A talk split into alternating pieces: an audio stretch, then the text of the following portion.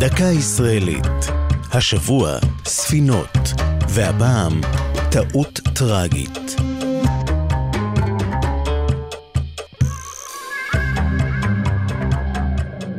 ביום השלישי למלחמת ששת הימים איתר חיל הים ספינה בלתי מזוהה סמוך לחופי חצי האי סיני.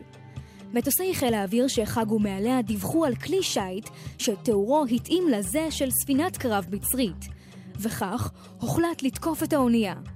במתקפה נהרגו 34 מלאכים ועשרות רבות נפצעו. רק אז התגלה גודל האסון. התברר כי הייתה זו ספינת המודיעין האמריקנית ליברטי, שנשלחה לאזור עם פרוץ המלחמה. בחקירת המקרה התברר שחיל האוויר שלנו איתר את הספינה עוד בבוקר התקיפה, וזיהה אותה כאמריקנית. משום מה, כשנצפתה הספינה שוב שעות ספורות לאחר מכן, לא נעשה הקישור הנדרש והיא הופצצה. גם שורת טעויות שעשו האמריקנים תרמה לאי ההבנה הטרגית.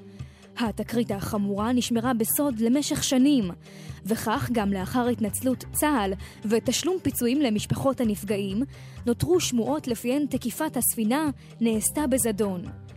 אף על פי שעד היום לא נמצאה כל הוכחה לכך, יש עדיין מי שסבור שלא כל האמת בפרשה יצאה לאור. זו הייתה דקה ישראלית על ספינות וטעות טרגית.